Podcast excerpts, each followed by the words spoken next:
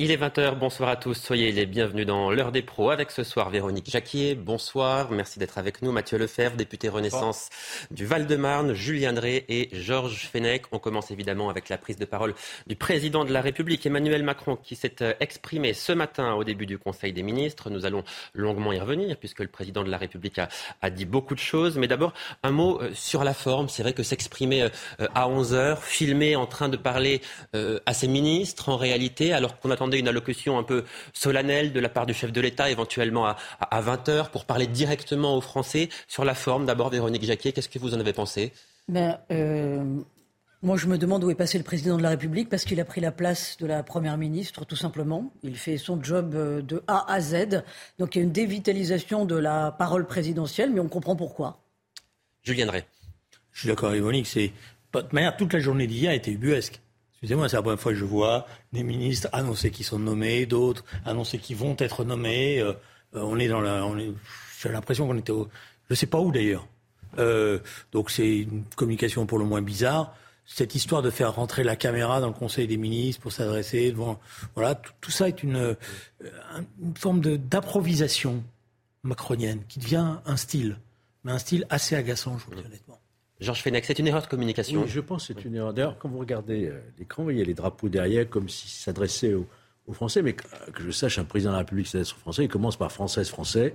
Mes chers compatriotes. Oui, là, il s'adresse au ministre. ah, c'était effectivement. Ce que on dirait le Premier ministre. Oui, il s'adresse. Euh, voilà, donc il traîne un bilan. En même temps, il esquisse euh, un, nouveau programme de politique générale. D'ailleurs, on aimerait bien peut-être que la Première ministre vienne elle-même développer euh, dans un discours de politique générale et peut-être même, pourquoi pas, engager euh, la confiance. La, confiance.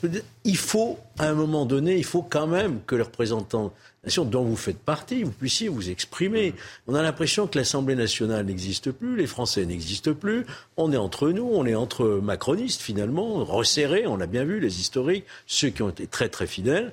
Mais attention, ça ne se fait pas comme ça en démocratie. Il y a quand même un Parlement, il y a des Français qui attendent. Mais il semblerait, je ne sais pas, je n'ai pas d'informations particulières, mais qu'il doit y avoir une prise de parole très prochainement pour les Français cette fois. Alors Mathieu Lefebvre, vous êtes un soutien du président de la République. Vous savez, qu'est-ce qui s'est passé? Pourquoi il ne parle pas directement aux Français? Il n'a rien à leur dire, il n'a pas encore de solution, il n'a pas compris ce qui s'est passé. Pourquoi On attendait une allocution solennelle? Pourquoi est-ce qu'elle n'est pas arrivée? D'abord rassurer M. Fenech, le Parlement est au travail. On est en ce moment sur l'industrie verte pour continuer à ouvrir des usines plus qu'on enferme dans ce pays et inverser une tendance très lourde héritée de 30 années de, gestion passée. Ce qui compte, c'est le fond de l'allocution présidentielle. Il a parlé des problèmes des Français, le président de la République. Il a dressé un cap très clair pour euh, la rentrée en matière de transition énergétique. J'aimerais qu'on en parle. on, va, en parler. Mais encore une fois, parlons, du fond, de, la forme, parce que c'est important la forme aussi quand on veut faire passer des messages. Vous pensez que les messages sont passés là? Je le pense, et je pense que tout est bon pour critiquer le président de la République. C'est euh, le timing du remaniement s'il n'avait pas pris son temps, on aurait dit, oh là là, il choisit des gens à la va-vite. Euh, là, il fait cette allocution sous cette forme-là. On ne parle que de la forme je de Je vais vous dire ce que je pense quand je vous entends. J'ai l'impression que vous êtes très mal à l'aise. Hein. Pas du tout, mais je suis absolument pas mal à l'aise. Mais moi, j'ai envie qu'on parle du fond de ce qu'il a dit, le président de la République. On parle de transition écologique. On, va en parler, on va en parler. Mais la forme a surpris tout le monde et il, est bien légitime qu'on s'interroge quand même. Il avait dit les 100 jours, il y aura une prise de parole aux Français. Il n'a pas tenu sa parole. Le président a parlé des sujets euh, des Français quand il parle de santé, quand il parle d'éducation.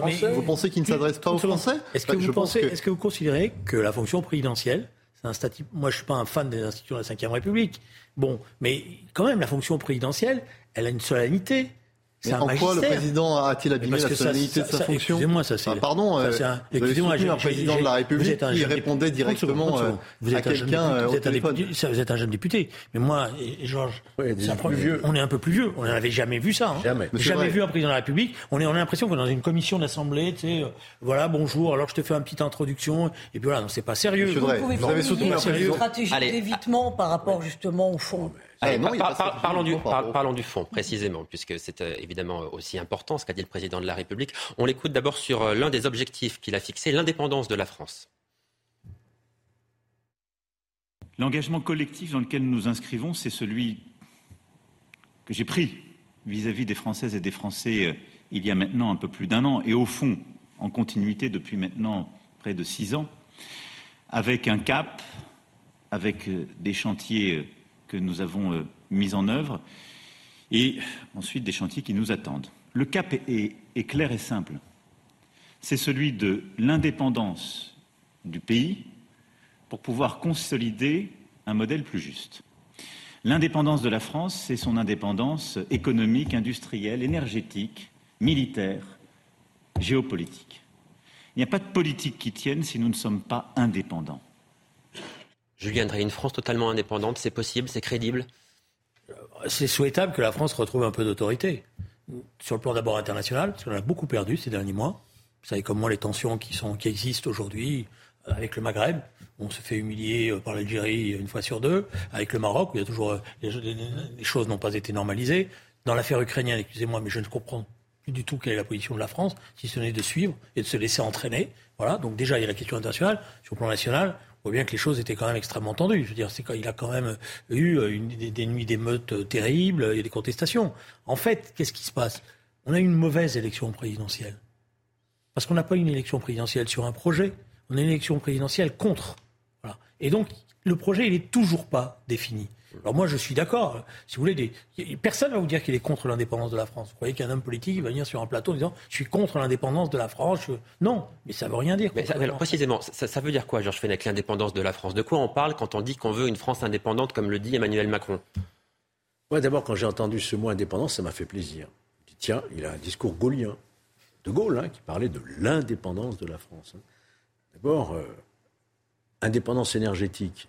On a quand même fait quelques erreurs en abandonnant un peu le programme nucléaire, en tout cas en ne boostant pas à une certaine époque. Et aujourd'hui, on le voit bien avec le coût de l'énergie, on est totalement dépendant du prix du gaz allemand. Donc il serait peut-être temps, effectivement, de retrouver une autonomie énergétique. C'est cela que j'entends. Hein. Maintenant, pour le reste, euh, je n'ai pas entendu parler d'Europe. Quelle est la position aujourd'hui de la France vis-à-vis de l'Europe? Les Français ont besoin de savoir. Euh, rien sur le conflit ukrainien aux portes, à nos portes, n'est-ce pas, en Europe.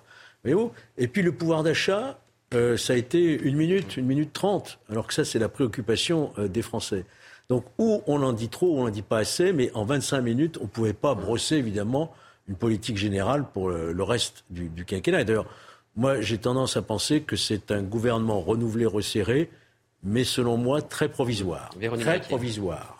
Oui, moi je ne comprends pas ce mot d'indépendance. Je pense que le président n'ose pas parler de souveraineté. Je pense que le mot le plus juste par rapport aux enjeux du pays, par rapport aux enjeux européens. C'est de ça, c'est de cela dont il faudrait parler. Après, moi, j'aimerais le voir à l'épreuve des faits. Par exemple, pour la prochaine de vaccination des canards face à la grippe aviaire, on a choisi un laboratoire allemand, alors que la France est tout à fait capable de produire un vaccin et d'être efficace. Voilà. Donc, sur des choses très concrètes, euh, on voit qu'on n'est pas au rendez-vous et j'aimerais, j'aurais aimé que le président euh, nous, nous donne des détails, enfin incarne, donne au moins des exemples pour qu'on comprenne de quel cap en termes d'indépendance il se fixait réellement. Mathieu Lefebvre, pour rebondir sur ce que disait Véronique Jacquier, euh, le terme de souveraineté, c'est un gros mot pour le président de la République? Ah, C'est à ce point pas un gros mot qu'il a prononcé il y a moins de deux mois euh, un discours sur la souveraineté européenne et par là même sur la souveraineté euh, française. Parce que nous, on considère, et ça peut être une divergence de vue, qu'il n'y a pas de France sans Europe et pas d'Europe sans France.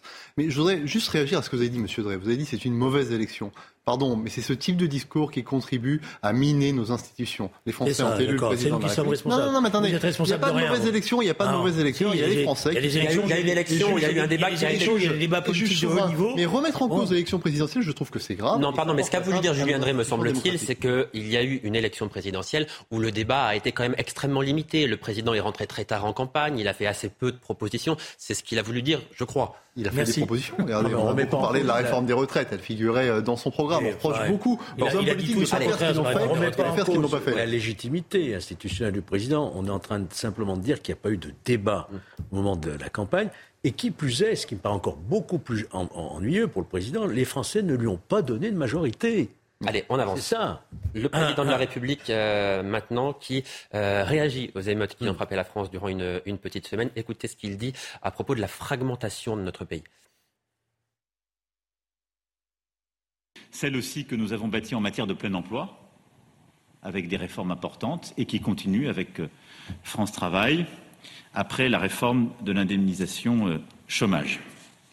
Sur ce volet, je vais ici réaffirmer que la conviction, les principes qui nous guident, c'est que nous croyons au travail et au mérite. Et que ces principes sont fondamentaux, il ne faut jamais les oublier, et c'est ceux qui permettent de rendre la France plus forte. Et donc, Durant euh, ces dernières semaines et ces derniers mois, nous avons continué sur ce volet de passer des textes, de prendre des décisions et d'avoir des résultats très concrets. Alors là, c'était le président de la République qui parlait du travail et, du mérite. On va parler de la fragmentation de la société après, mais euh, travail et mérite, ce sont deux valeurs fondamentales évidemment, dont on parle beaucoup en réalité à, chaque fois. J'ai l'impression que ce sont des mots qui reviennent tout le temps, tout le temps dans le débat politique depuis des années, voire des décennies, et qu'en réalité, il n'y a pas réellement de changement. Mathieu Lefebvre, je ne sais pas ce que vous en pensez. Ce sont des mots, mais ce sont aussi des résultats. Quand on a 1 700 000 emplois créés en 5 ans, je ne pense pas que pour les chômeurs qui ont retrouvé un emploi, ce ne soit euh, que des mots. Ce qu'a voulu dire le président de la République, c'est qu'on doit euh, produire plus pour assurer euh, la soutenabilité de notre modèle social. On a l'un des modèles sociaux euh, les plus généreux au monde. Pour assurer sa pérennité, il faut qu'on soit capable de produire plus et donc de faire confiance à l'activité, au travail et par là même au mérite. C'est la raison pour laquelle on a baissé singulièrement euh, la fiscalité sur le travail. Hum, Julien Drey, travail et mérite, c'est la politique du gouvernement C'est l'impression que vous avez? Il y a une volonté qui est affichée, c'est incontestablement. Avec maintenant, la vraie question qui est posée, si vous parlez de travail, c'est la réindustrialisation de la France. Parce que c'est ça la question. Sinon, c'est les emplois précaires. C'est des jobs, euh, des jobs de tous les côtés, euh, payés d'ailleurs très, très peu, donc des, des, des, crises importantes de pouvoir d'achat pour beaucoup de nos concitoyens, etc. Or, sur la réindustrialisation de la France, c'est des mots. Parce que dans les actes, à chaque étape, on cède. 100 000 emplois créés, dit le président de la République. Sur les batteries, sur les batteries. Ce ne sont que des mots pour vous, monsieur Drey. Euh, des fois, la réalité, elle est comme ça, j'y peux rien. Ah, la réalité, c'est que vous avez soutenu des majorités qui ont détruit environ les trois quarts de notre tissu industriel. Il se trouve, Parce que vous ne faisiez pas confiance dans l'entreprise. Il se trouve que le président que vous soutenez, il était dans la majorité précédente. Donc, désolé, je l'ai vu en tant que ministre de l'Industrie. C'est pas nous qui avons augmenté massivement les impôts. Oui, non, mais, cherchez pas, cherchez, ça sert à rien d'essayer de jouer à l'élève polémique. Comme ça, vous pas une question de l'élève polémique, monsieur Drey. Alors, apprenez à écouter mais Comme je moi, je vous écoute. Mais quand vous dites des bêtises, je suis désolé. Non, je dis, alors déjà, soyez poli, je ne dis pas des bêtises. Monsieur Drey, quand vous dites qu'on n'a pas recréé d'emplois Je dis mon idée, et je mon pense idée, que c'est insultant pour les ouvriers qui ont du travail dans ce pays. Mais c'est pas une bêtise. D'accord? Apprenez ça déjà. On, s'écoute, on, se calme, on peut débattre sereinement, et on, va maintenant parler. Il faut remettre les choses en, place. Du président de la République, là, qui vraiment évoque un, sujet qui est aussi important. Je vous le disais, ce qui s'est passé durant une semaine, les émeutes et la fragmentation de la France. Écoutez. Nous aurons à apporter les réponses profondes aux émeutes que le pays a vécues début du mois de juillet. Car au-delà des réponses d'urgence, nous voyons bien à travers les, crises que le risque de, de, fragmentation, de division profonde de la nation est là. Et il y a un besoin tout à la fois d'autorité, de respect, d'espérance légitime, et c'est une réponse complète et profonde qui se joue à l'échelle de la nation qu'il nous faut bâtir. Il m'appartiendra de l'exprimer. Plusieurs travaux ont été demandés par la Première ministre et moi-même à, plusieurs d'entre vous pour tirer les leçons de ce qui s'est passé et y apporter des réponses en profondeur. Mais cela structurera aussi nos travaux de rentrée. Mathieu Lefebvre, il y a un risque de division, de fragmentation de la France, dit le président de la République, mais est-ce que la France n'est pas déjà divisée? La France est fracturée. Il y a des fractures euh, territoriales, des fractures euh, sociales, des fractures économiques. Ce n'est pas ce qu'il a dit. Il dit il y a un risque. Il ne dit pas la France est divisée. Il dit il y a un risque de division. Est-ce qu'il ne se trompe pas de diagnostic? Est-ce que la division n'est pas déjà là? Il y a euh, des fractures françaises, nourries par de nombreux exemples, de nombreuses littératures. Mais vous savez, je crois que c'est précisément avec la politique qu'on mène, qui consiste à corriger les inégalités à la racine, à l'école notamment, qu'on est capable de sortir le pays des divisions. Et je regrette que dans le débat public, il y ait beaucoup de débats de division, qu'on ne soit pas capable euh, précisément de s'écouter, d'être euh, euh, les uns et les autres ensemble pour porter un regard lucide sur notre société. Moi, j'ai vu la France insoumise, notamment pendant des semaines, mettre de l'huile sur le feu. Ça n'est pas de nature à apaiser la société et à apaiser ces tensions que vous évoquez. Véronique Jacquier. Oui, je trouve que le président est dans l'incantation, sincèrement. risque de division, bien entendu, il y a déjà des divisions et on voit qu'il annonce qu'il va encore prendre son temps pour trouver la réponse adéquate. Et finalement, on voit qu'il n'est pas à l'aise avec l'autorité. Il parle d'autorité, mais il n'est pas à l'aise avec la notion d'autorité de l'État. C'est pas quelque chose qui est dans son logiciel. Donc, quand je disais tout à l'heure qu'on n'avait pas de président et que sa parole était dévitalisée, mmh. on se rend bien compte que la France attend un choc d'autorité, un choc de sûreté, un choc de sévérité. Pardonnez-moi de parler comme ça. Et quand on mélange travail et mérite, encore faudrait-il raisonner de façon holistique et se dire, mais justement, cette fragmentation qui touche bien des territoires où on ne bosse plus et où on termine dealer et où on ne sait plus du tout ce que c'est que la notion de mérite parce qu'on vit des aides de l'État depuis 40 ans. Euh, voilà, j'aimerais que le président soit autoritaire sur ces questions-là. Georges Fenech, il n'est pas assez autoritaire là-dessus? Moi, je crois, enfin là, je veux dire, je pense que le président, en employant les deux mots fracturation, Fracture et fragmentation sont des mots très forts dans la bouche du chef de l'État qui a la responsabilité de la nation. Le mot fracture avait déjà été utilisé par Jacques Chirac. Vous vous en souvenez, il parlait de fracture sociale. Il fallait plus de justice sociale. Mais là, on est dans un autre paradigme. Ces fractures et fragmentations auxquelles on a assisté, notamment avec ces émeutes, montrent bien qu'il y a quelque chose de beaucoup plus profond et beaucoup plus grave qui s'est institué malheureusement dans notre société. Et là, on vous attend, hein, la majorité euh, présidentielle, on vous attend. Il ne s'agit pas de d'éterniser ce débat. Euh, il y a certes des, des mesures d'urgence, de reconstruction, tout ce que vous voudrez, mais si on ne retrouve pas l'autorité dans ce pays, effectivement, si on ne retrouve pas l'élément du creuset républicain, de la citoyenneté, et ça c'est vous qui en êtes en responsabilité, on court à la catastrophe. Mmh, Je viendrai. Une situation qui s'est installée, ce qu'on appelle l'archipélisation de la France. C'est ça. Voilà. Il y a des territoires euh, qui sont abandonnés, d'autres euh, qui n'existent, qui survivent. euh, voilà. Et le problème qui est posé, c'est que il y a eu le Covid. Donc pendant la parenthèse du Covid, le sentiment que peut-être quelque chose allait naître, et il n'y a, rien qui est né derrière. C'est pour ça que quand j'entends les réussites scolaires, vous vous rendez compte qu'on change de ministre de l'Éducation nationale un an après. Or, le cœur du problème aujourd'hui, c'est notre système scolaire, qui est dans une situation catastrophique. Catastrophique. Ce Voilà. qui signifie qu'on a perdu un an pour Ça veut l'école. dire qu'on a perdu un an, par exemple. Non, mais On recrute avec des années job qu'ils sont dating, Ça euh, fait des années de perdu. Oui, je suis d'accord. 3 Euh, 30 Emmanuel ans de Macron est depuis 6 ans. Quelle réforme emblématique La réforme des retraites, dans 5 ans, il faut la recommencer. On sait que ça Est-ce ne pour autant suffit qu'il pas. ne fallait pas toutes la les faire études l'ont dit, toutes les études commencent à le redire. Est-ce pour autant qu'il ne fallait pas la faire Non mais, Oui. j'ai pas dit qu'il ne fallait pas la faire, j'étais pour la faire. Je dis que ça ne suffit pas.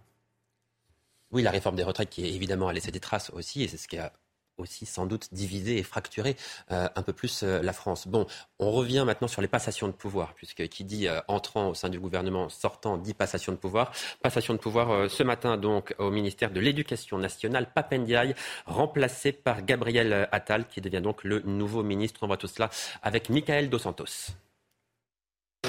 Un peu plus de quatre ans après sa nomination en tant que secrétaire d'État, Gabriel Attal retrouve la rue de Grenelle. À peine arrivé, le désormais plus jeune ministre de l'Éducation nationale sous la Ve République aura pour mission de placer l'autorité au cœur du projet éducatif. Un défi de taille pour l'étoile montante du camp Macron, seulement âgé de 34 ans. Moins jeune, moins chevronné, son prédécesseur a lui raté sa première expérience politique. Dès sa nomination à l'éducation nationale, ses prises de position taxées d'anti-France ont souvent parasité son mandat, comme lors de ce voyage aux États-Unis. Le concept de race, comme vous le savez, est encore très sensible en France. Nous sommes actuellement dans un contexte politique où les organisations d'extrême droite sont puissantes, comme aux États-Unis d'ailleurs, et il est difficile d'aborder les questions ethno-raciales de manière nuancée et complexe. Papendiaï a également brillé par son manque de réactivité sur des thèmes comme le harcèlement ou encore les atteintes à la laïcité. Seules quelques mesures sur la hausse des salaires des professeurs ou la mixité sociale ont alimenté un bien maigre bilan. Enfin, le soutien d'Emmanuel Macron et de son épouse lors de déplacements se sont également montrés insuffisants.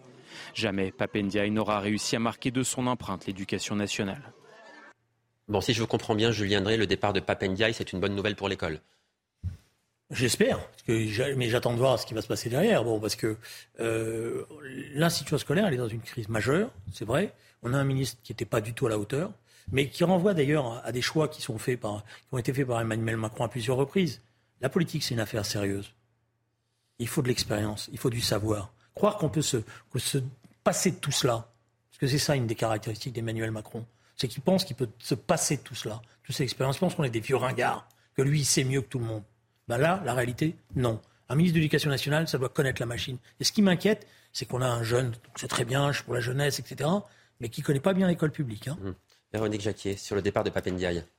Euh, non, mais moi, je, je pense qu'effectivement, il n'était pas à sa place parce qu'il a toujours été plus militant que ministre. Il n'est pas vraiment rentré dans les habits de ministre. Ensuite, je trouve qu'il n'a pas franchement soutenu son administration ni les proviseurs parce qu'on se souvient lors de la polémique sur la Baïa qu'il a renvoyé le, sujet aux proviseurs, ce qui était absolument incroyable.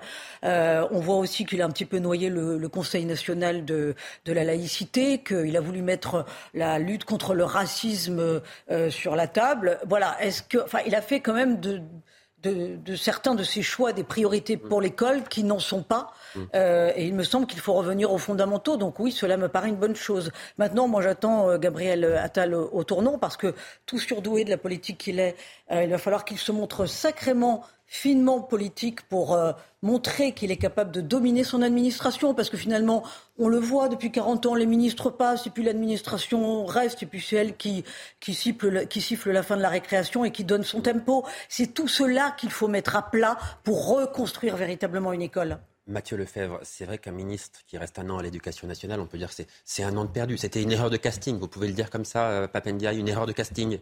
Je ne crois pas que ce soit un an de perdu. Regardez, vous parliez des rémunérations, de l'augmentation des rémunérations. Papendia, il a fait voter les deux budgets en plus forte pour, augmentation. Pour les, élèves. pour les élèves. On parle beaucoup de l'école qui doit être au cœur de tout. Dans votre sujet, il y a la question des augmentations de salaire. Quand on a plus 150 à plus 250 euros par mois quand on est un professeur, je suis à la rentrée prochaine, ça n'est pas rien. Pour les élèves. Pour les élèves. Non, fait-il qu'il pas a du mal à recruter alors Oui, bien sûr, mais c'est un du job dating pour recruter ça, c'est lié à quoi? C'est lié à 30 ans de sous-investissement dans notre formation scolaire parce que le métier d'enseignant n'est pas, euh, n'est pas attractif, parce qu'on ne respecte plus le professeur, parce qu'un professeur gagnait moins de 2000 euros par mois euh, avant. Non, pardon Mathieu Lefebvre, mais vraiment, un ministre qui reste un an à l'éducation nationale, vous ne considérez pas que c'était une erreur de casting Si, c'était un bon ministre, il serait resté. Pourquoi vous ne le dites pas clairement? Mais parce que c'est trop facile de tirer sur une ambulance, Papendia, il part. Euh, c'était un ministre formidable, c'est pour ça qu'il est parti du gouvernement. C'est pas ce que je vous ai dit, c'est pas ce que je vous ai dit. Mais je vous dis simplement qu'il faut avoir un peu de lucidité aussi sur l'ampleur de la tâche.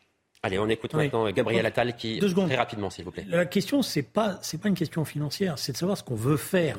Oui. Le problème aujourd'hui, c'est que le mammouth, puisque c'est l'expression, c'est ça, il se dirige tout seul, mais il ne sait même plus se diriger tout seul. On écoute le nouveau ministre de l'Éducation nationale, donc Gabriel euh, Attal, qui veut se montrer ferme en matière d'autorité. C'était l'une de ses premières déclarations de ministre. Écoutez. Évidemment, l'espoir, il doit s'accompagner euh, d'une lucidité les jeunes qui se sont comportés comme euh, des voyous, qui ont euh, incendié euh, ces, établissements scolaires. évidemment que ça doit nous amener à nous interroger et surtout à agir sur la question des droits et devoirs du citoyen à l'école, sur la question du respect de l'autorité. Et sur ce sujet-là, je serai extrêmement clair, extrêmement ferme, et je sais que j'aurai aussi sur ce sujet-là un très fort rassemblement politique et l'ensemble de la communauté éducative à mes côtés. Georges Fenech, comment on fait pour dire il faut restaurer l'autorité, il faut se montrer ferme? Concrètement, ça se passe comment? Parce que des discours sur l'autorité et sur la fermeté, on en entend depuis des années et même des décennies. Oui, absolument. Mais déjà, le fait qu'il ait employé, enfin, décliné ces priorités-là, moi, ça me rassure. Déjà, dans le. C'était pas le cas de Papendiaï? Non. non. Là, il nous dit très clairement priorité, l'autorité, restaurer l'autorité et les savoirs fondamentaux. Eh, j'ai pas entendu ça, moi, dans, la bouche de Papendiaï. Hein. Mhm. Euh, donc ça, ce sont deux actes prioritaires qui, qui vont dans, dans, le bon sens. Et je crois que tout le monde l'attendait. Maintenant, comment on fait ça, j'en sais rien. Mais c'est la question principale. moi, je, je sais pas. C'est la question la plus importante, Julien On a pris un tel retard. Voilà. Et, et, on a laissé tellement courir ces problèmes qu'aujourd'hui, ça va être très difficile à rattraper. Précisément, Julien Comment est-ce qu'on restaure l'autorité Le discours sur l'autorité, etc., c'était ce qui a séduit l'intelligentsia parisienne avec euh, M. Blanquer qui a évidemment pendant tout un temps tenu un discours où tout le monde disait ça y est, enfin on a quelque chose. On s'est rendu compte que derrière il ne s'est rien passé du tout. C'est pour ça qu'on a été chercher M. Papandia, etc. La question qui est posée, ce sont des questions simples. Quels sont les savoirs prioritaires? Voilà. Quels sont les rythmes scolaires qu'on met en place? Quels sont les examens qui contrôlent les connaissances? Parce que c'est un problème. On a dévalorisé tous les examens. Le baccalauréat, là, maintenant, il ne vaut plus rien. Est-ce qu'on revient et, comment on restaure l'autorité Comment on restaure l'autorité C'est ma question. non, mais il faut un choc d'autorité pour l'éducation nationale. Et c'est vrai que Gabriel Attal me semble plus à l'aise avec l'autorité. Mais ça se passe comment un choc d'autorité Ça veut dire quoi Comment ça se traduit un choc d'autorité Par exemple, ah, non, alors symboliquement, ben, c'est peut-être pas très politiquement correct pour ce gouvernement, mais on peut dire l'uniforme pour tout le monde. Alors ça, c'est bien, c'est pas bien, mais c'est comme ça. C'est un choc d'autorité, c'est symbolique, ça marque les esprits. On peut dire aussi euh, un enfant qui ne va pas à l'école et qui par ailleurs est semi-délinquant, on supprime les allocations familiales à la famille parce qu'ils ne seront plus au collège ou à l'école primaire. Voilà, ce sont des choses très basiques, mais ça fonctionne dans d'autres pays et je ne vois pas pourquoi ça ne marcherait pas chez nous. Quand j'étais au collège, je ne sais pas si ça existe toujours, il y avait un surveillant général. On surnommait le surgé. On a terrorisé dès que le, surveillant général arrivait. On se tenait tranquille. Hein. Vous voyez, il était chargé de ça, dans un On n'est plus tellement terrorisé aujourd'hui à l'école. Mathieu Lefebvre, Mathieu Mathieu s'il vous plaît. Est-ce que vous êtes d'accord avec les propositions que vient de formuler Véronique Jacquier, par exemple? Moi, sur l'uniforme, à titre personnel, j'y suis euh, favorable. Je pense aussi que les élèves doivent se lever quand le professeur euh, rentre dans la classe. Je pense que l'autorité, c'est non seulement l'autorité du savoir qui doit être respectée, mais aussi de la personne de l'enseignant. Et ça, ça doit passer également par euh, la, la rémunération, l'attractivité du métier d'enseignant. On a aujourd'hui des enseignants qui sont aussi peu considérés socialement parce que leur rémunération n'est pas assez euh, attractive. Et ça passe également par des sanctions à la moindre connerie. Julien Drey voulait dire un mot. Oui, allez-y. Non, mais moi, je veux bien qu'on parle d'autorité, mais est-ce que vous trouvez normal qu'on enseigne encore de la physique à 4 heures de l'après-midi Ou de la chimie? Est-ce que vous trouvez normal que vous ayez des, agents, des, des emplois du temps qui sont démentiels pour Mhm. les enfants? Est-ce que vous trouvez normal que les enfants, on, a- on avait dit on allège les cartables Prenez les cartables des enfants qui vont à l'école, vous allez voir le poids qu'il y a. Est-ce que vous nous trouvez normal que, ça soit, que les gosses soient perdus quand ils arrivent au collège, ils Mhm. comprennent rien? C'est toute cette structure-là qu'il faut changer. Et aussi le contrôle des connaissances. On ne fait pas passer des élèves de, de, de l'école primaire en, en collège s'ils n'ont pas la maîtrise des savoirs fondamentaux. Allez, on marque une courte pause et on se retrouve dans quelques minutes dans la seconde partie de l'heure des pros. On se rendra à Toulouse où un couple a été violemment euh, agressé dans la nuit de mardi à, à mercredi. On, on verra tout cela en détail. À tout de suite. De retour en direct sur CNews, soyez les bienvenus dans la deuxième partie de l'heure des pros. On fait tout de suite un point sur euh, l'actualité avec Félicité Kindoki. À Paris, le bilan des victimes du drame de la rue Saint-Jacques s'alourdit. Une femme de 77 ans qui avait été grièvement blessée dans l'effondrement de l'immeuble le 21 juin a succombé à ses blessures hier. Il s'agit du troisième décès provoqué par cette explosion due au gaz. En lutte contre la fraude, l'assurance maladie déconventionne pour la première fois tout un réseau de centres de santé. Une procédure de grande ampleur dans laquelle sont visés 13 centres du groupe Alliance Vision. La CNAM reproche entre autres des facturations d'actes fictifs. Le préjudice pourrait dépasser les 20 millions d'euros. Alliance Vision conteste vigoureusement les faits. Le directeur général de la police nationale rencontrera demain à Marseille les effectifs de la BAC. Les fonctionnaires sont en colère suite à l'incarcération de leurs collègues accusés d'avoir roué de coups un homme en marge des émeutes. Le syndicat a appelé tous les policiers de France à ne remplir que les missions essentielles. Certains seront en arrêt maladie lundi. Frédéric Vaux souhaite ouvrir le dialogue.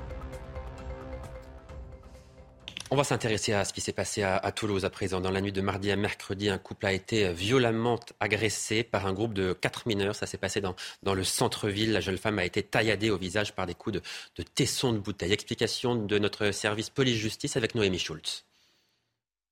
Il est près de 3 heures du matin mercredi quand une bagarre éclate place du Capitole à Toulouse entre deux groupes de jeunes. D'un côté, euh, des quatre jeunes de 19 ans, de l'autre, quatre mineurs âgés de 14 à 17 ans. Alors l'origine de l'altercation est encore floue, explique dans un communiqué le procureur de la République qui évoque euh, une demande de cigarettes, des regards échangés ou des propos mal interprétés. Mais la situation dégénère très vite. Euh, grâce à la vidéosurveillance, la police intervient rapidement et sur place découvre une jeune femme de 19 ans sérieusement blessée. Elle présente de multiples coupures au visage, au cou et au dos. Les quatre mineurs sont immédiatement arrêtés, placés en garde à vue. Certains sont suivis par les services judiciaires de la protection des mineurs en raison d'un parcours social difficile. D'autres sont déjà connus de la police et de la justice pour des faits de violence, vol, menaces, défaut de permis de conduire, détention d'armes, outrage ou encore détention de stupéfiants. La plus âgée, c'est une jeune fille de 17 ans. C'est elle qui est soupçonnée d'avoir porté les coups à l'aide d'une bouteille en verre cassée pour blesser sa victime. Elle a été placée en détention provisoire jusqu'à sa comparution devant le tribunal pour enfants dans trois semaines. Les trois autres mineurs ont quant à eux été placés sous contrôle judiciaire. Tous seront jugés pour des faits de violence en réunion aggravée. Bon, pourquoi est-ce qu'on s'intéresse à cette affaire? C'est notamment parce qu'il faut se demander ce qu'on fait de ces jeunes, Véronique Jacqui, qui ont entre 14 et 17 ans, qui pour certains d'entre eux sont déjà 14 et 17 ans connus pour violence, vol, menaces, défaut de permis de conduire et détention d'armes entre 14 et 17 ans. Qu'est-ce qu'on fait de ces jeunes? Mais surtout, que font-ils la nuit euh, dans Toulouse? Euh, Où sont les parents? Euh, Y a-t-il des parents? Y a-t-il un père? Y a-t-il une mère? Manifestement pas. Ouais. Enfin, ils sont des, oui, enfin, des, des parents qui n'assurent plus l'autorité, en tout se cas. Pose, se pose ouais. le, le, même problème que, que durant les émeutes, c'est-à-dire on se rend compte que ce sont des mineurs qui sont capables d'une extrême violence. Euh, quelle doit être la réponse de l'État pour les gérer? Si les parents ne peuvent pas les gérer, il faut que ce soit l'État qui, prenne des décisions. Je pense à titre personnel qu'il y a une génération perdue. Et je pense qu'il faut quand même s'interroger justement sur cette population qui est déjà perdue. Alors soit parce qu'il n'y a pas d'autorité parentale, soit parce que de toute façon il y a déjà un climat euh, intraviolent au sein de la famille. Tous les psy euh, psychanalystes vous le disent, mais vous, vous dites qu'il n'y a, rien à faire, il faut seulement la répression. Non, mais un enfant n'est pas comme ça violent par hasard. La violence, c'est les mimétiques. Alors, soit l'enfant, les jeunes en question ont vu euh, les parents euh, être violents entre eux, soit on a vu un père frapper la mère, soit on a vu un grand frère frapper le petit frère. Enfin bon, on n'est pas violent par hasard et on traîne pas comme ça la nuit à 3 heures du matin dans Toulouse par hasard. Et on n'est pas capable de ce type d'effraction. Enfin, Incroyable par hasard, oui, d'agression par hasard. Ensuite, le motif. Il faudrait peut-être évoquer le motif. A priori, c'est parce qu'on n'aimait pas la, façon dont la, jeune femme euh, était. Alors, on n'en est pas certain. Ça, on n'en est pas certain. c'est ce que c'est ce qu'avançait la dépêche du midi. Oui, mais notre journaliste euh, CNews ne le confirme pas et, dit que ça serait plutôt partie d'un regard. Quel que soit le motif, quel que soit le motif, rien ne justifie Absolument, vous avez raison, évidemment ce degré de barbarie. Et ça veut dire qu'en France, on n'est plus tranquille nulle part. Et je pense que la réponse pénale n'est pas suffisante. Il y a aussi à se mettre euh, en recherche d'une vraie réponse civilisationnelle. Georges Fenech, vous qui avez été magistrat, ces jeunes, qu'est-ce qu'on en fait? Est-ce que vous dites comme Véronique Jacquier, pour une partie d'entre eux, il faut considérer que c'est trop tard, ils sont irrécupérables, donc il n'y a que la, sanction extrêmement forte qui doit être prononcée? Quand j'ai pris mes fonctions de substitut des mineurs, je trouve que j'étais substitut spécialisé mineurs, j'ai été euh, immédiatement surpris de voir les casiers judiciaires. 10, 20, 30, 40, 50 condamnations jamais un jour d'enfermement. Jamais. Je dis, c'est pas possible. Et ça a continué comme ça pendant des décennies. Sentiment d'impunité. C'est encore le cas aujourd'hui ou pas Mais bien sûr que c'est encore. Est-ce que vous vous rendez compte, et au risque de me répéter, c'est le défi de notre société, la, question de la délinquance des mineurs. Vous avez vu que pour les, émeutes que nous avons vécues, la moyenne d'âge était de 17 ans. Et puis je vois des faits d'une gravité que je ne voyais pas lorsque j'étais en fonction.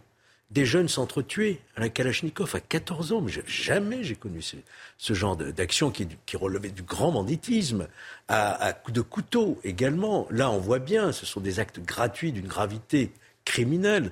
Alors, tant qu'on n'aura pas, encore une fois, mais c'est facile, hein, à chaque fois, on est là à dire il faut faire, il faut faire, c'est un peu délicat, hein, mais je crois qu'on a, encore une fois, fait des réformes, pardon, hein, à contresens historique, lorsqu'on a réformé le code pénal, enfin l'ordonnance de 45, avec le code pénal des mineurs nouveau, je crois qu'on a, on a encore loupé le coche. D'abord, j'aurais voulu un grand débat, moi, à l'Assemblée nationale. Ça a été fait par ordonnance. Il n'y a pas eu de débat il faut sur un sujet majeur. Il faut expliquer aux téléspectateurs que la nouvelle réforme fait qu'on hein. juge les mineurs, on décide s'ils sont coupables ou non, et, quelques mois après, on décide de la sanction. On a inventé la césure du procès pénal comme Ce qui fait que la sanction arrive très tard. n'est pas suffisamment chargé par une audience qu'on multiplie les audiences à souhait. Et surtout, la sanction arrive très tard. Pour les mineurs, c'est ça le problème. Quand on lui dit, mais rentre chez toi, on va voir comment tu te comportes. Mm. Dans six mois, on verra quelle, quelle sanction tu auras. Il rentre chez lui et dit, bah voilà. Mathieu, Lefebvre, c'est vrai que les questions de sécurité, c'est pas une réussite pour le président de la République. L'ensemble des sondages montrent que les Français ne sont pas du tout satisfaits. Mais est-ce que la situation, en six ans, elle ne s'est pas détériorée de ce point de vue-là? Écoutez, moi je veux d'abord dire que, que n'a-t-on entendu quand Gérald Darmanin parlait d'ensauvagement de la société? Que n'a-t-on entendu quand le président de la République parlait de décivilisation? Voilà le processus qui est à l'œuvre. Il y a des gens qui ne s'expriment plus que par la violence. C'est absolument euh, intolérable. Et quand on voit ces actes, on doit tous être choqués euh, et effarés. Et la réponse pénale, elle n'est pas évidente à mettre en œuvre, et vous le savez euh, parfaitement. Nous, on croit que c'est notamment par des centres éducatifs fermés. Ah oui. On en crée. il, y en a, il, y en a, 50 en France. Oui, on en crée plusieurs Même pas un par département. mais on en crée plusieurs dizaines dans ce pays. Quand on est arrivé en responsabilité, il y en avait moins parce qu'on n'assumait pas de dire qu'il fallait que des mineurs aillent dans des centres éducatifs euh, fermés. Donc il faut poursuivre dans cette voie et il faut poursuivre évidemment. pardon, je, vous repose ma question. Est-ce que vous avez, attendez, Véronique, pardon, mais est-ce que vous avez le sentiment que les Français sont plus en sécurité aujourd'hui qu'il y a six ans mais d'abord, il n'y a pas de sentiment de sécurité. Moi, je pense qu'il y a une question de sécurité. On est en sécurité ou on n'est pas en sécurité. Mais est-ce qu'on l'est davantage aujourd'hui qu'il y a six ans, quand Emmanuel Macron a, été élu Mais ça n'est pas lié à Mais vous ne répondez pas aux questions, pardon. si vous voulez me faire dire qu'on se sent moins en, sécurité avec Emmanuel Macron qu'avant, c'est pas ce que je vous dirais. Je vous dirais qu'il y a une société qui est de plus en plus violente. Évidemment, on le voit, ces actes sont absolument intolérables. Mais quel est le président de la République qui a, qui a, mis le paquet pour les forces de l'ordre, qui a mis le paquet pour la justice? C'est Emmanuel Macron. Et ça, je crois que c'est indiscutable. Julien alors d'abord, il n'y a pas assez de centres d'éducation fermés parce qu'on en a fermé, alors maintenant on en rouvre. Mais dans les, dans les cinq années qui ont précédé, on a fermé. Mmh. Voilà. Donc maintenant, on, se rattrape, on rattrape. Deuxièmement, on ne sait pas bien gérer ces centres éducatifs fermés parce qu'il y a des tas d'hésitations, c'est fermé, c'est pas fermé. Le personnel qui est là n'est pas assez compétent. Or, la justice pour mineurs est en crise majeure. Parce que tout ce qui était la protection judiciaire de la jeunesse, désespérant, il n'y en a plus. Tout ce qui était les éducateurs spécialisés, désespérant, il n'y en a plus. Tout ce qui était les centres qu'on avait fait même avec l'armée, parce que l'armée, pendant un temps, avait ouvert des centres armée jeunesse qui marchaient très bien. C'est-à-dire, euh, on prenait des jeunes, on leur apprenait la discipline, etc. Tout ça a été fermé. Voilà. Donc la question qui est posée, c'est remettre une justice pour les mineurs qui a un sens. Et le sens, c'est effectivement le retour à ces centres éducatifs, à une spécialité. Il faut sortir. Il n'y a pas une génération perdue. Il y a une génération qu'il faut reprendre en main. Pour ça, une grande partie d'entre eux, il faut les sortir des cités. Oui, oui enfin, n'importe quel euh, psychiatre euh, vous dira qu'une telle violence après 12 ans, c'est c'est quand même difficilement récupérable. Non, c'est récupérable. Et, et, je suis pas, je suis pas tout, à fait d'accord avec vous. Sinon, sinon, mais, sinon si c'est pas récupérable, fait quoi Une fois qu'ils sortent du centre fermé, c'est pas vrai. On a, on a, on a, vous pensez que vous pensez que c'est l'alpha et l'oméga pour les récupérer les centres éducatifs fermés Non. Véronique, 30 secondes. Là, on est encore dans le monde des bisounours. Non, non, non, Moi, je pense qu'il y a qu'un moyen pour les récupérer, c'est vraiment de mettre les parents devant leurs responsabilités. Ce sont des mineurs. Le B à bas de la réussite en société, c'est la cellule familiale, c'est le respect de cette cellule familiale. Pour un peu, ces gens ne sont pas dans une cellule familiale normale parce qu'il y a un mode de fonctionnement qui est clanique. Et ça, c'est un mot tabou qu'on ne peut pas traiter. 46% des familles dans ces quartiers sont des familles monoparentales. C'est-à-dire que c'est quand vous allez voir ces mères, elles vous disent nous on est Alors, je ne suis 30 secondes. S'il vous plaît. Elles vous disent je suis dépassé. Par contre, je vais vous donner le taux de récidive des prisons pour mineurs parce que celui-là vous ne le connaissez pas visiblement. 66 Fleury-Mérogis, le centre de détenus. Ça veut dire que la prison est un échec de ce point de vue-là. Donc c'est toute une reprise en main. C'est bien pour ça que je dis que les centres éducatifs fermés, ça non, sert à rien. Non, parce que justement, justement, non, ça sert, ça, sert, ça, marche. Au contraire, ça marche bien. Allez, voilà. il, nous reste peu de temps. On va changer de, sujet. On va parler du, du Burkini parce que c'est euh, le Burkini fait encore polémique dans, certaines communes et on va voir cela. Des communes qui installent des, plages au cœur de leur ville. Évidemment, durant l'été, tout le monde n'a pas les moyens de partir en vacances, donc certains habitants sont bien contents de trouver ces, structures au, cœur de la ville. C'est le cas à la Courneuve où des bassins en, plein air sont par exemple installés, mais sur place, pas question de se baigner en, Burkini et cela fait euh, polémique. Antoine Durand et Adrien Spiteri. Au milieu des immeubles, des aires de jeu, des transats et plusieurs bassins pour se rafraîchir. Bienvenue à la Courneuve-Plage. Chaque été, le lieu est apprécié des familles qui ne partent pas en vacances. Ici, les règles de la baignade sont claires. Pas de short, pas de combinaison, pas de textile et pas de burkini. Une interdiction logique selon cette habitante de la ville. J'estime que quand on va dans un lieu public, il y a des règles. C'est comme partout. Il faut suivre les règles, un point c'est tout. Il n'y a pas à imposer. Euh, la religion, c'est quelque chose de personnel et pas quelque chose de public. Tous ne sont pas de cet avis, à commencer par cette femme musulmane. Tout à l'heure, ils étaient en train de faire la poule partie. Moi aussi, j'aurais bien voulu sauter dans l'eau parce qu'il fait chaud. Et euh, je trouve que c'est ridicule parce que c'est un maillot de bain comme les autres, en fait. On est à la Courneuve, voilà, euh, comme la Bourget, Drancy, bah, on est dans, dans, la banlieue et je comprends pas pourquoi ils n'acceptent pas le burkini, quoi. C'est là où il y a plus de musulmans. Donc, c'est pas logique, en fait. Sur les panneaux, les raisons de l'interdiction ne sont pas affichées. La Courneuve-Plage restera ouverte jusqu'au 6 août. Mathieu Lefebvre, est-ce que le burkini est un maillot de bain comme les autres, comme le dit la, la jeune femme qui est interrogée dans ce sujet? Je pense qu'il faut le dire clairement, le burkini c'est un problème. C'est un problème en matière d'ordre public, c'est un problème en matière sanitaire, mais ça n'est pas un problème culturel. Ce n'est pas une pratique euh, culturelle. Euh, et de ce point de vue, euh, moi je crois qu'il faut laisser les maires avoir cette liberté d'interdire le port du burkini dans l'espace public. Et moi j'observe que la Ligue des droits de l'homme, qui n'a plus que Ligue des droits de l'homme que le nom, a souhaité casser l'arrêté d'interdiction qui était pris à Mandelieu la Napoule. Je m'en offusque. Je pense qu'il faut renforcer la possibilité pour les maires, leur laisser la liberté, évidemment dans le respect des libertés publiques, et, et sans surtout sans offenser euh, nos musulmans qui euh, se comportent de façon exemplaire avec la République. Ça n'est pas un problème culturel, dit, dit, euh, Mathieu Lefebvre, Véronique Jacquier. Euh, bah, si, quand même, euh, en partie. Vous ne pouvez pas euh, dissocier dans la religion musulmane la façon de se comporter de la façon de croire. On sait très bien que c'est un ensemble de choses.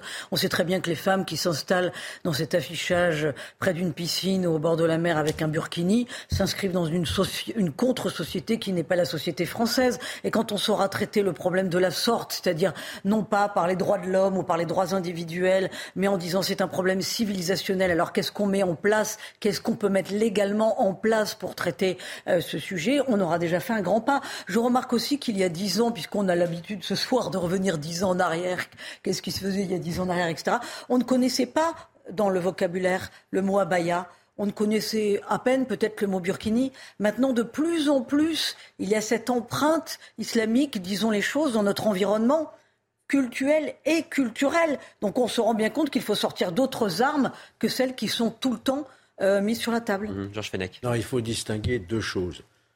Un lieu privé ouvert au public, c'est par exemple le cas de la piscine de Grenoble, où Eric Piolle a été désavoué par le Conseil d'État quand il avait autorisé le burkini.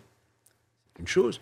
Mais euh, sur, dans l'espace public lui-même, vous ne pouvez pas, sur une plage publique, vous ne pouvez pas interdire. Sauf sur le fondement de l'ordre public. Alors c'est ce que je dis. Comment ah, mais Sur le fondement de l'ordre public. Non, j'assure que vous ne pouvez mais pas. Georges, c'est pour ça que je dis qu'il faut. Est interdite le fait d'aller en burkini sur une plage. Donc on fait rien. Sur la... Non, mais d'ailleurs, je vous dis qu'il n'y a pas un, une seule démocratie dans ce monde qui interdit un tissu sur bah, l'espace euh, public. Non, mais pour compléter ce que dit Georges Fenech, si on va se lancer dans l'interdiction du voile sur l'espace public ou du burkini, etc., sur des plages publiques, euh, c'est une police des mœurs, police du tissu, voilà. Alors ce que dit Georges Fenech, pour compléter ce que vous dites, Pardon, il, hein, mais... il, est vrai que le maire de Mandelieu, il, il, est vrai, s'il vous plaît, il est vrai que le maire de Mandelieu, Lanapoule, dans les Alpes-Maritimes, a tenté d'interdire le burkini sur les plages et le Conseil d'État a suspendu l'arrêté euh, d'interdiction. C'est bien pour cela que mais... je dis qu'il faut passer à autre chose, modifier d'autres armes, modifier la loi,